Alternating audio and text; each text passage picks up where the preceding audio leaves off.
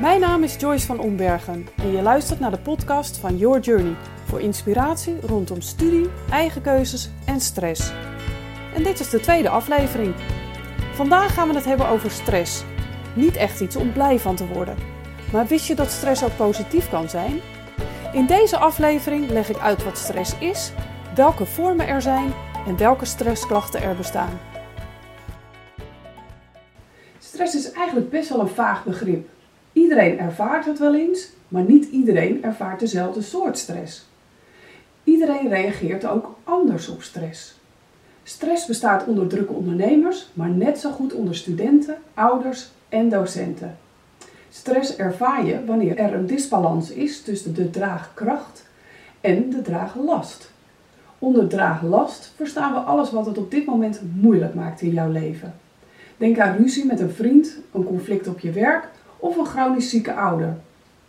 Of misschien reageer je niet assertief in bepaalde situaties. Onder draagkracht verstaan we alles wat je de nodige energie geeft in jouw leven. Denk aan een goede relatie met je vrienden, met je ouders, fijne hobby's en een goed gevoel voor humor. Draagkracht kan van buiten komen, maar komt ook deels uit jezelf. En stress kan op verschillende manieren gedefinieerd worden. Eén daarvan is stress als lichamelijke en of psychische reactie op een uitdaging of een bedreigende situatie. Hierin is de stressor, dit is de factor die stress uitlokt, een gebeurtenis en stress is de reactie. De stressor kan echter ook te druk zijn om hetzelfde te doen als anderen. Stress ontstaat sowieso doordat er iets aan vooraf gaat. Er zijn ook verschillende soorten stress. Je hebt snelle stress. Snelle stress wordt wel acute stress genoemd en is een reactie op een situatie die zich voordoet. Acute stress krijg je bijvoorbeeld als je heel erg schrikt, als je je druk maakt voor een examen of bij het waarnemen van een ernstig ongeluk. Bij snelle stress maakt het lichaam zich klaar voor een fight, flight of freeze reactie. Bij fight ga je vechten, soms zelfs letterlijk. Bij flight wil je vluchten. Het is zichtbaar dat je het spannend vindt. Je lacht onzeker en praat wat omslachtiger. En bij freeze val je letterlijk stil.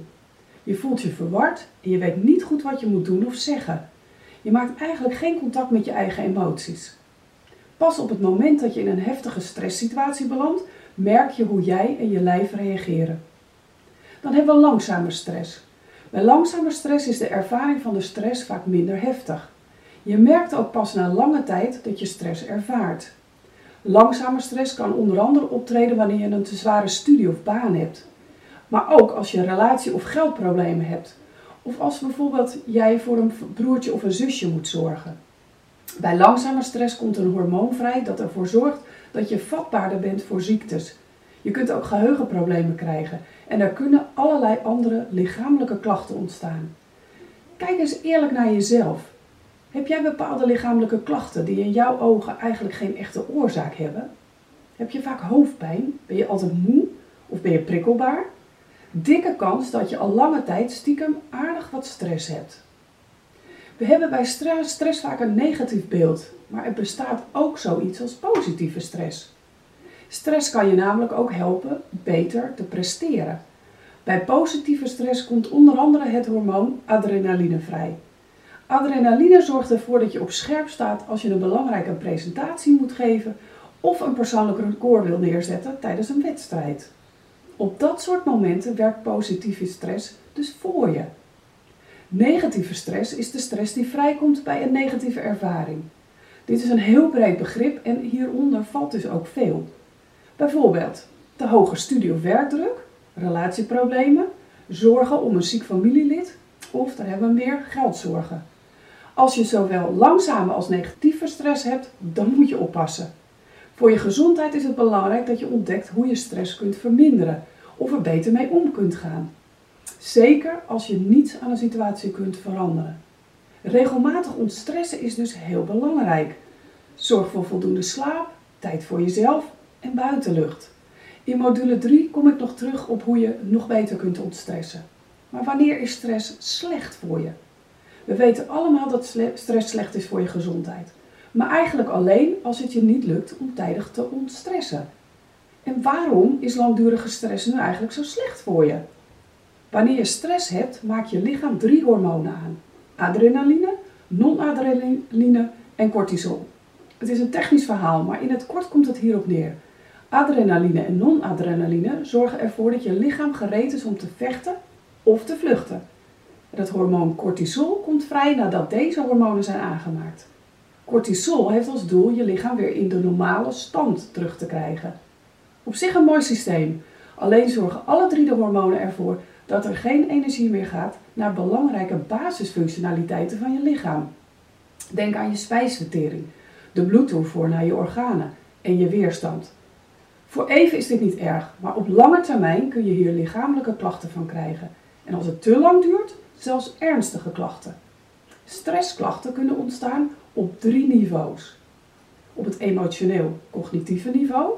En denk dan aan angst, frustratie of irritatie, concentratieproblemen, piekeren, depressieve klachten. Maar ook geen beslissingen kunnen nemen, onzekerheid, onmacht, vergeetachtigheid en zelfs vijandigheid. Dan hebben we het lichamelijke niveau. Bijvoorbeeld hoofdpijn, spierpijn, vermoeidheid, ademhalingsproblemen en een verminderde eetlust. Maar ook duizeligheid, een versnelde hartslag, een hoge bloeddruk en buikpijn. Dan hebben we gedragsniveau. Bijvoorbeeld veel buiten de deur zijn of jezelf afzonderen. Maar ook het gebruik van alcohol, drugs, roken, klagen, zuchten. Maar denk ook aan huilbuien, jezelf verwaarlozen en juist meer of minder eten. Al met al geen fijne klachten en dat allemaal door stress. Ik hoop dat je nu iets meer te weten bent gekomen over het fenomeen stress. Wil je meer weten over Your Journey of heb je vragen? Ga dan naar yourjourney.academy en volg ons op Spotify. Bedankt voor het luisteren en tot de volgende aflevering.